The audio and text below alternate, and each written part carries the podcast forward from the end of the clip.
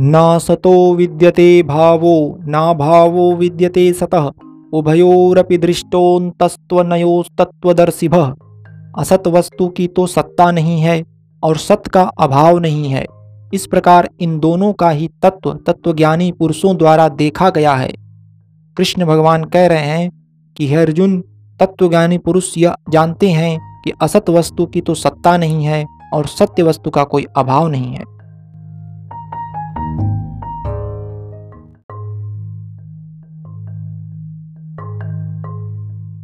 अविनाशी तो तद्विद्वि येन सर्वमिदं ततम। विनाशम व्ययस्यायस्य न कश्चित कर्तूर्महति। नाश रहित तो, तो उसको जान जिससे यह संपूर्ण जगत दृश्य वर्ग व्याप्त है। इस अविनाशी का विनाश करने में कोई भी समर्थ नहीं है। यहाँ भगवान श्री कृष्ण अर्जुन को समझा रहे हैं कि जिससे यह संपूर्ण दृश्य जगत व्याप्त है वह नाश रहित है। इस अविनाशी का विनाश करने में कोई भी समर्थ नहीं है।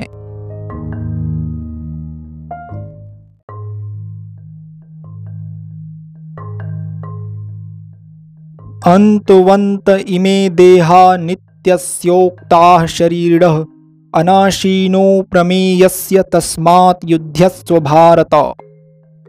इस नाश रहित अप्रमीय नित्य स्वरूप जीवात्मा के ये सब शरीर नाशवान कहे गए हैं। इसलिए हे भरतवंशी अर्जुन, तू युद्ध कर। यहाँ भगवान श्री कृष्ण अर्जुन को समझा रहे हैं कि जीवात्मा के ये सारे शरीर नाशवान हैं। इसलिए हे अर्जुन, तुम किसी के मरने जीने की चिंता छोड़कर युद्ध कर।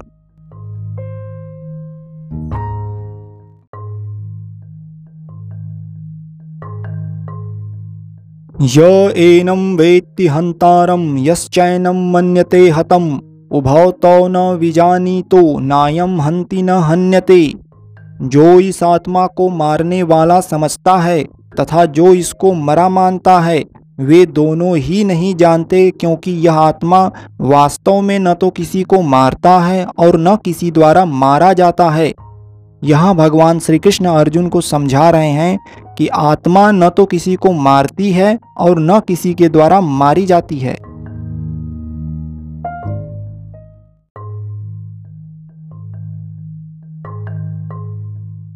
न जायते म्रियते वा कदाचिन्नायं भूत्वा भविता वा न भूयः।